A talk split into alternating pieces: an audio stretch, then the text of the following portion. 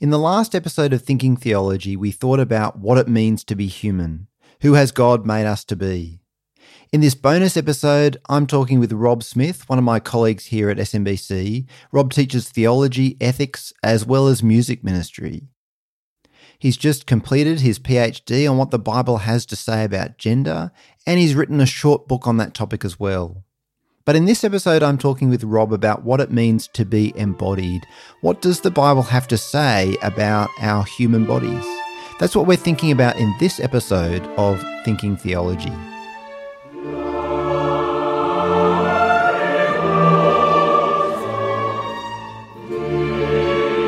Hi, my name's Karl Deenick. I write about theology and I teach it at Sydney Missionary and Bible College.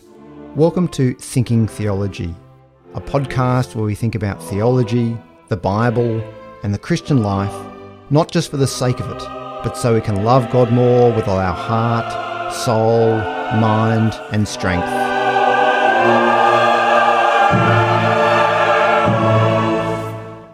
Now, Rob, uh, you're a person among many others who would say that a theology of the human body is really important. Why do you say that that's important, particularly for Christians living today? Well, I, I, don't know that it's more important today than ever has been, but uh, I suppose if there is something today, it's, it's that there's a lot of confusion about our bodies and well, why we have them and who owns them, as it were, and mm. what we can and should do with them and to them.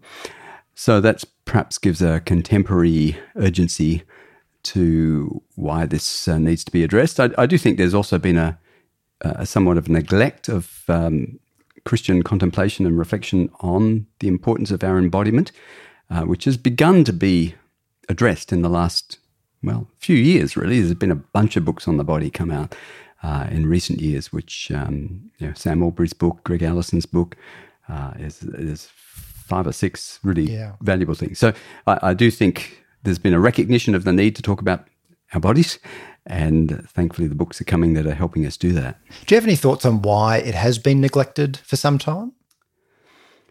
Well, I, I think we rightly understand that there's a, a, priority to the inner over the outer in the sense that God is renewing us, um, you know, spiritually. You know, the outer person's wasting away, the inner's being renewed every day. Uh, that you know, we look on the outward things, God looks on the heart uh, know, real beauty is not again outward; it's inward, and so I, I guess we recognise that priority and the dangers of becoming obsessed with appearance and and the outward and you know the physical physical. But it's again, it's possible to swing the pendulum too far or, or to overreact to that or miss what Scripture says about the goodness of our embodiment uh, and the way in which, of course, body and soul are totally and utterly integrated in mm. the hmm. way God has made us and formed us. And, and then, as we said, there's a whole lot of confusion about what we can and do, can and should do with our bodies. So, yeah, I think for all those reasons, we need to look carefully now at the body and think, okay, what does Scripture say here, and what yeah. do we learn? Yeah.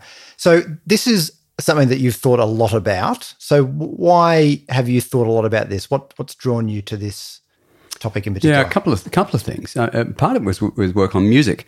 Uh, as I began to well think through the relationship between um, intellect and emotion, firstly, but then intellect, emotion, and body, uh, and things like even just gestures and mm. postures and um, the way Scripture sees an integration there of again our thoughts, our feelings, and our actions.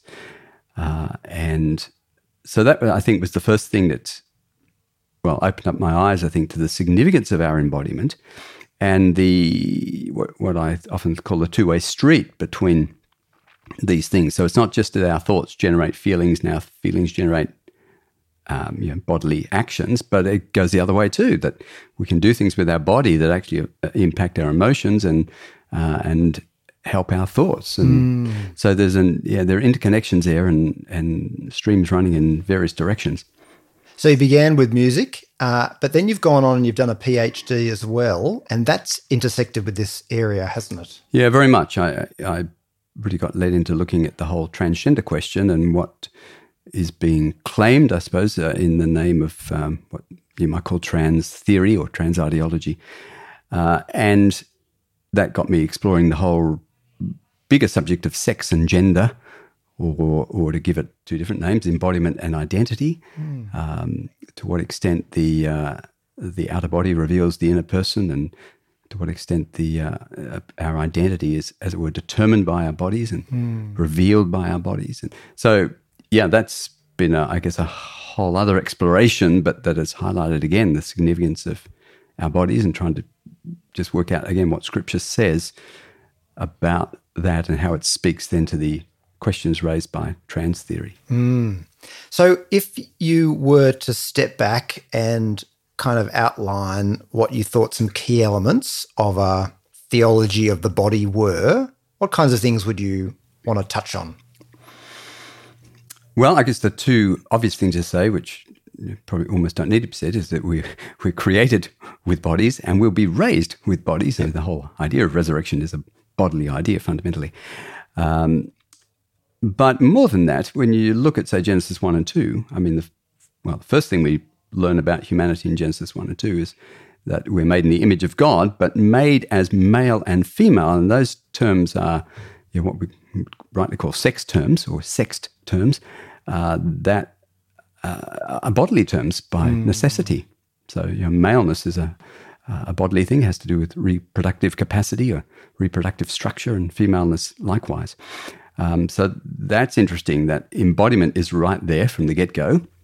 I think it's interesting, actually, just to, to jump in there for a second. One of the things Sam Allberry says in his book is that Adam was a body first, if you like. So God creates the physical Adam yeah. and then he breathes life into him. He makes yeah. him a living yeah. being. Yeah. Subsequently. Yeah, well, yeah, that was where I was about to go because oh, yeah, Genesis two. I got there yeah, too early. No, that's good. That's good. It's teamwork. Uh, Genesis two certainly presents that sequence, right? Yeah, yeah. The, the, man is made. And it's interesting. It says the man was made from the dust of the earth, but it's the body first.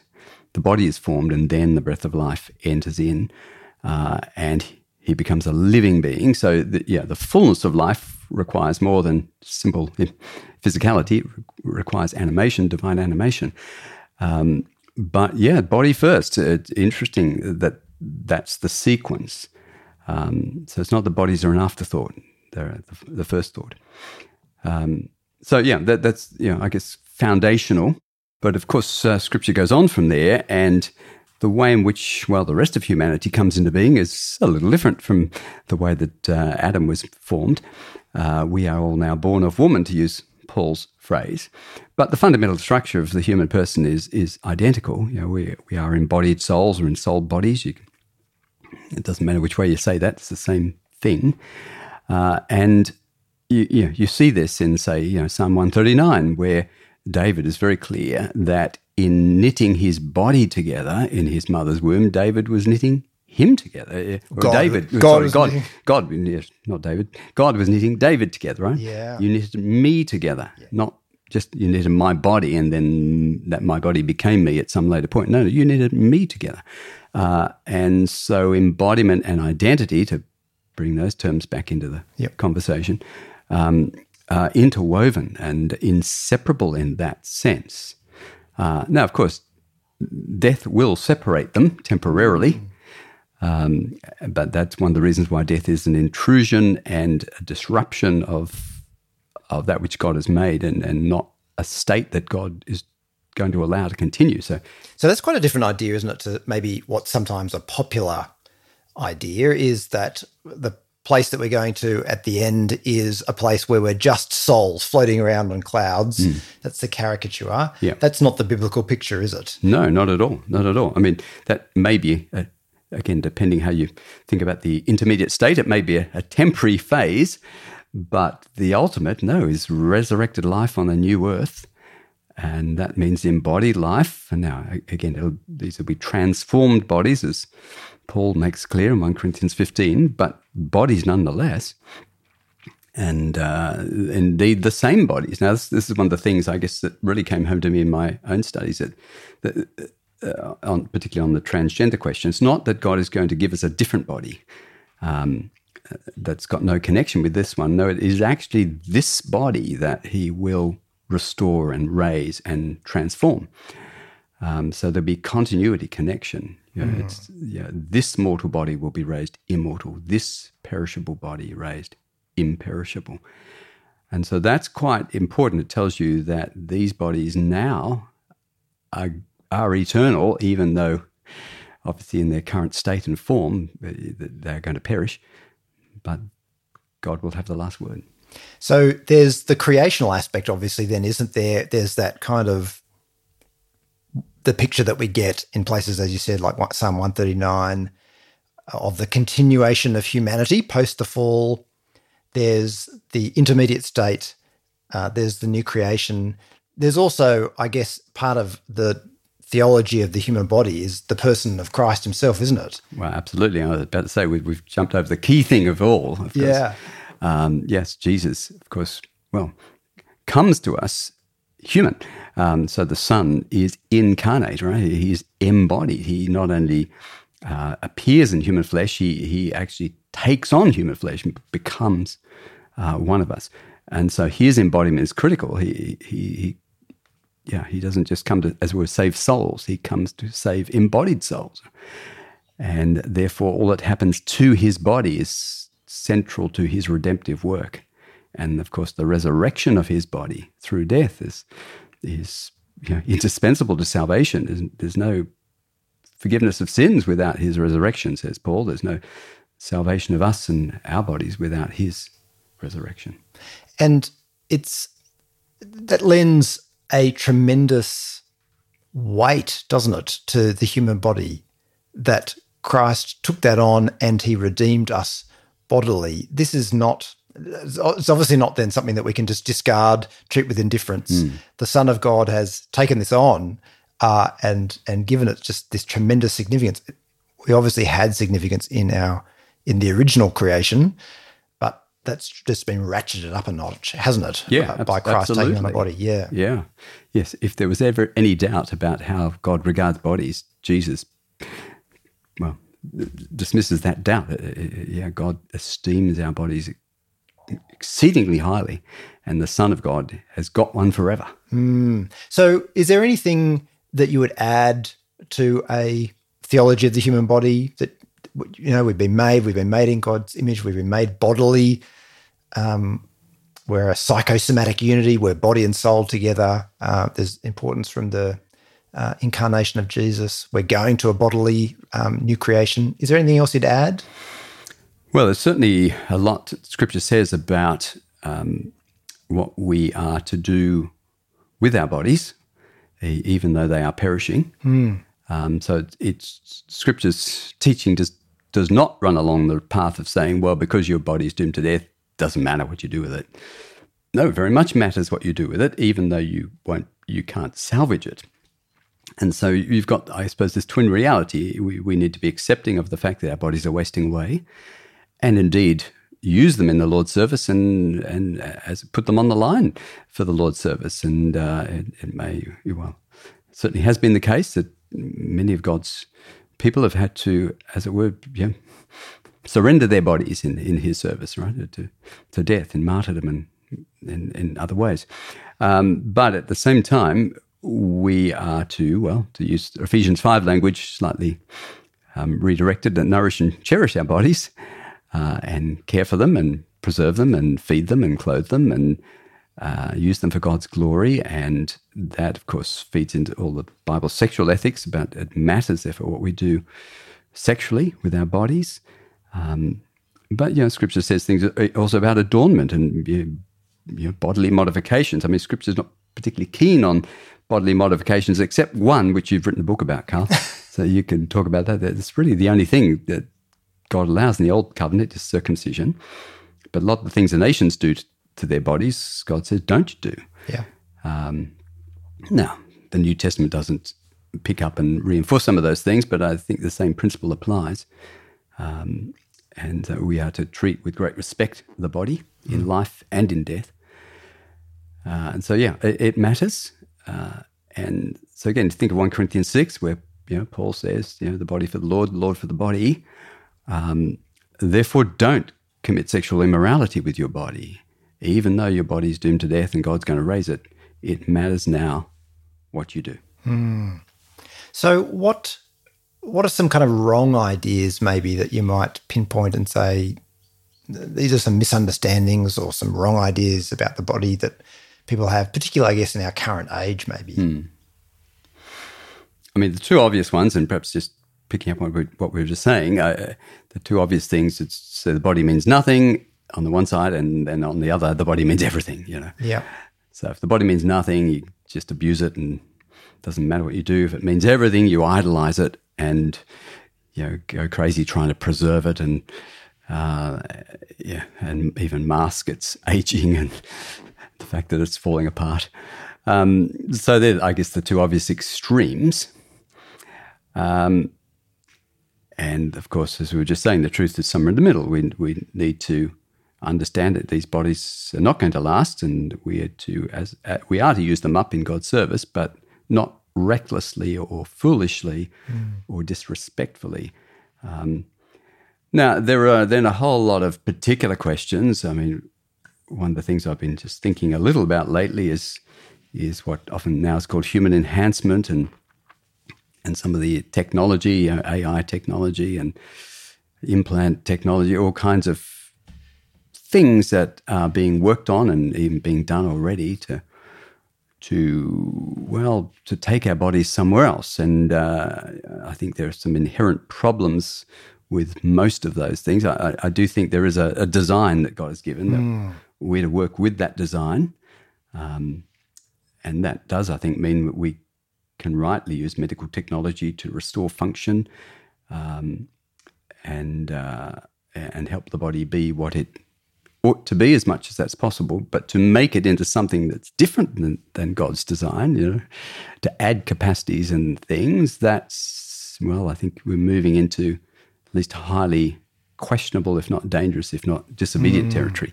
It kind of may depend on the detail, I suppose. Um, so that's yeah, again one area that I'm, I really feel like I'm only just beginning to get my head around, but there's some good literature coming out on that front. Uh, but my research area for my d- doctoral work was, of course, on transgenderism and, well, I, I guess the way at least I encapsulated trans theory was that uh, the the sex of the body is is essentially not relevant to the gendered self, uh, and so that one's gender is not, as it were, biologically determined, but is determined, at least in trans theory, by subjective factors and forces. So gender identity is the, the in language. And that just, to my mind, goes straight contrary to scripture, which has a more, um, to use a term I think I'm happy with, a, a more sacramental approach. That is, that the, the, the outer person reveals the inner. Yeah, interesting. Why do you call that sacramental?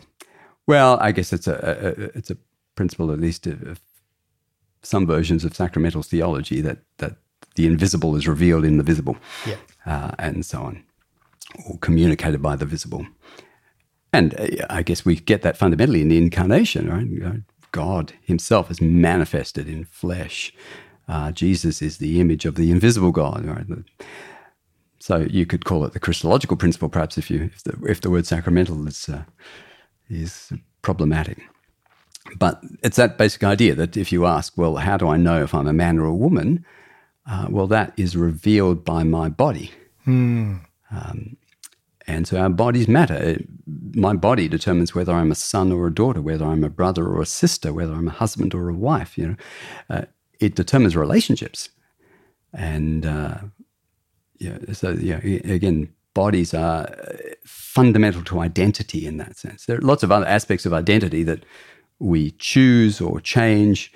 Um, you know, things we do in life, you know, jobs we do, and things we tastes and hobbies, and but there are other things that are fundamental and immutable. And well, the sex of our bodies is one of them. Even though, of course, people do attempt to change their sex or disguise their sex. Um, you can't actually change your sex um, chromosomally, but you can obviously disguise it.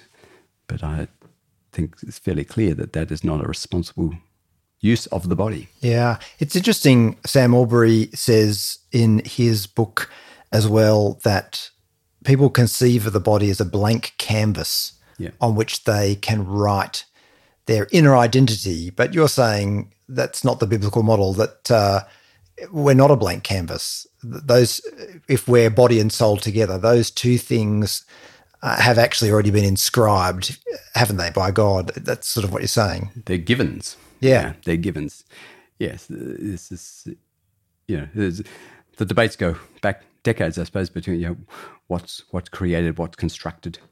Um, but yeah, sex is something that's given, it's created. Now, you know, the I guess the feminists claim that we construct gender has some merit to it in that gender is often a way of talking about the way we express sexed reality uh, in in you know behavior and clothing and social roles and so on. Yeah, and those things are constructed. You know, they're culturally constructed. Different cultures construct their gender expressions and stereotypes in different ways. But when you construct something, you're constructing it on on something, Yeah. right? on a foundation, on a base, Yep. uh, and that base, biblically speaking, is is the body and its sex, which again are, are given. And so, yeah, if you ask him, well, what, what then is faithful gender construction? It's going to be in accord with the reality of the body. You know, not in a rigid way, as if every man, every woman has to look the same and do the same and and so on. But but there will be a, a consonance between body and life. Yeah. Um, it, it, it seems to me that some of those elements that come to expression, I mean, certainly that idea of the blank canvas is not something unique, for example, to transgender, transgenderism or anything like that. It's really, that's the ethos of our world.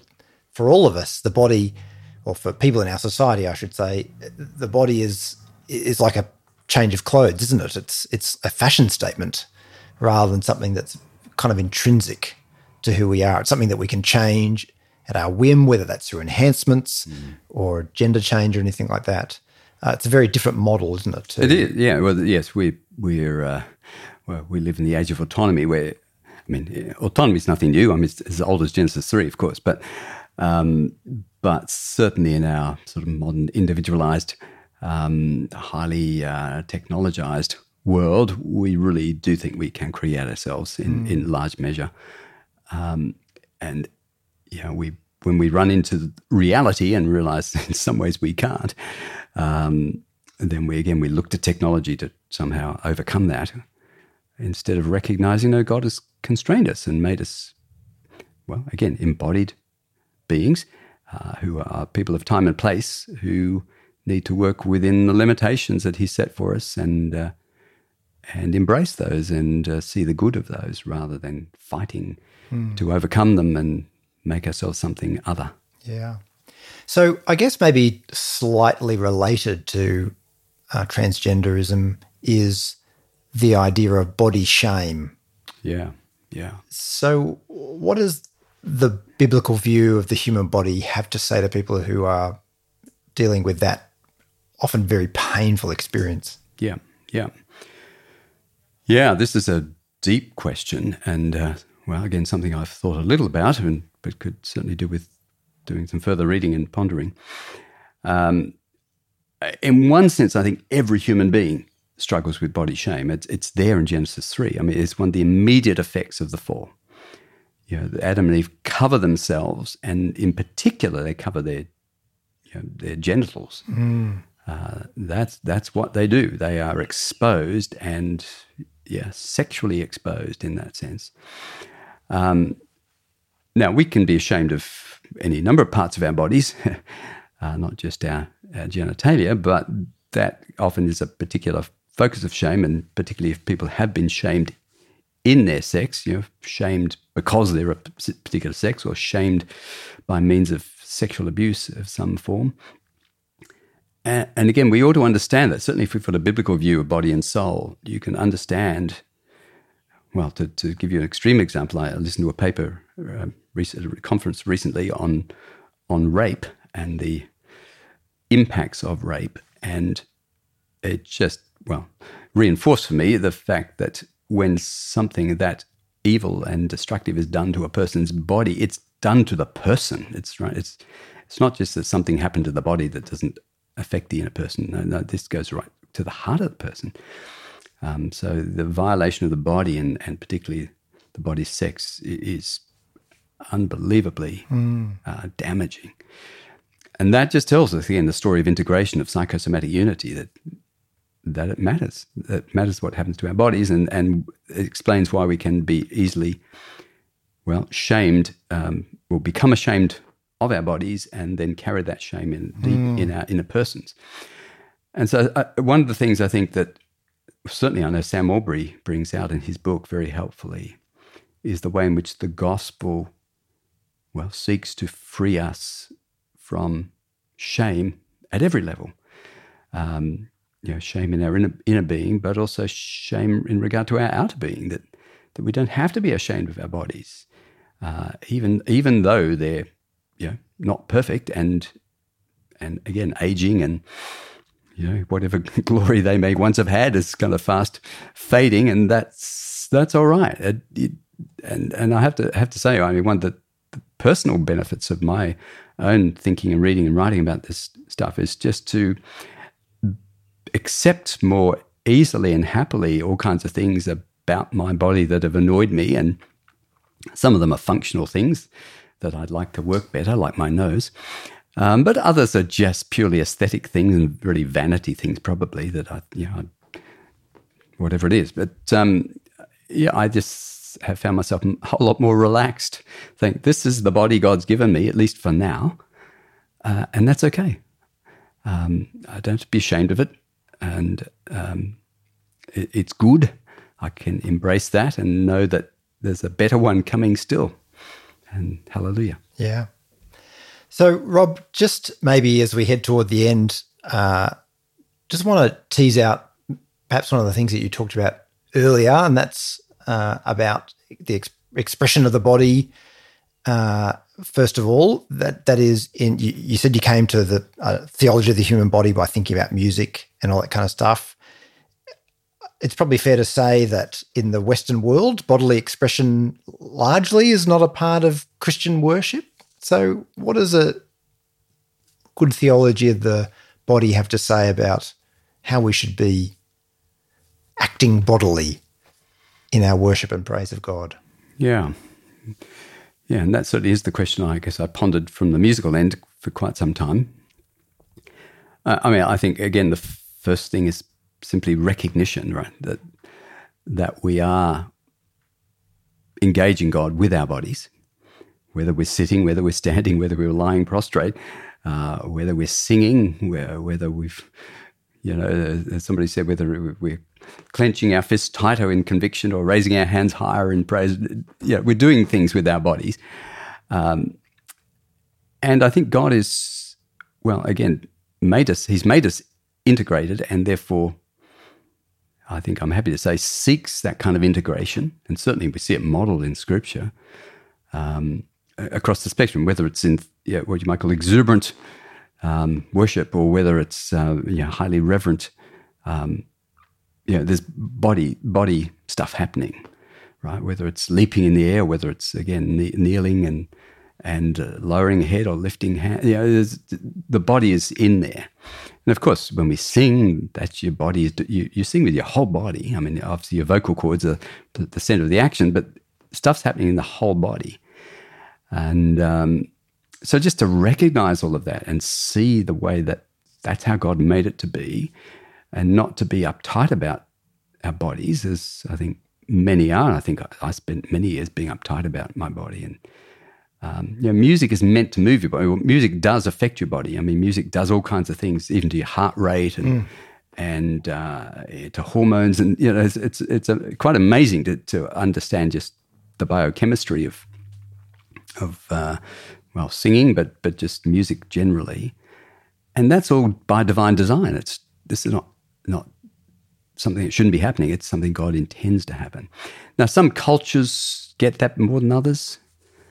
Uh, I, am not an expert, I suppose, on what makes cultures and races differ and why it is that some cultures are just so much more expressive and just seem more naturally integrated, and others, others of us like our, uh, white white Anglo-Saxon me sort of find that hard, harder to to achieve that sort of natural integration. I, Yeah. I don't understand all the reasons for that. Uh, how much of how much of it's historical, how much of it's actually anatomical, I don't know. But I think, be that as it may, Scripture models for us um, integrated engagement. Yep. You know, prayer in prayer in praise, and and I think we should shoot for that w- without wanting again to impose some uniformity on God's people, as, as if everybody has to be in lockstep, and Yep. that you can't have some diversity of. You know, the fact is we're all wired differently, aren't we? Um, emotionally, physically, and so I think we just need to allow that difference, but encourage people toward authentic integration, whatever that means for them. Yeah. And uh, uh, circling back to one other uh, question that came up as we've been chatting as well, I just uh, thought to myself, it's it's a key question I think for people who are in ministry. You talked earlier about the balancing between uh, offering our bodies as living sacrifices, you know, or Paul, I beat my body and make it my slave, and the responsibility to care for ourselves. Uh, Again, I think Sam Allberry tells the story of Robert Murray M'Cheyne, who was indefatigable in his service of the gospel, but the result was he was dead by the age of 30. He, he uh, I think he described himself as riding the horse of him of his own body into the ground. Yes, do I we think balance I, that? I think he said God gave me a horse to ride and a message to deliver, but I flogged the horse to death and can can no longer deliver the message. Yeah. Yeah, look, it's a hard one because I don't think there's a one size fits all answer. Uh, it may well be that God's purpose for some of us is to burn brightly and quickly. Uh, there's a marvelous book by Marcus Loane, um, I think it's called They Were Pilgrims, where he has four mini biographies, including Mu- Murray M'Cheyne, of, of missionaries who all died around age 30 because they, they just went hard and in a way that was unsustainable, Yep. but bore great fruit. Now, so that may well be obedient uh, and wise and faithful use of the body for some, but it also may be reckless and um, foolish for others. So I think this is where we need to, well, we need discernment and we need to, well, we need accountability and need to bring these sorts of things before the Lord and work out well, are we using our lives, our time, our energies well, or are we squandering resources and getting ourselves to a point where we have flogged the horse to death and can no longer deliver the message? So, I- yeah, I wish I had a simple formula there. I'd, but like many things in the Christian life, you know, this calls for wisdom. And again, I think the best decisions are made in fellowship and in prayer. And uh, so I think that's that's the way to navigate that. Wise advice. Uh, Rob, thank you so much for taking the time to uh, help us think about what it means to have a good and a biblical theology of the human body. Thanks very much.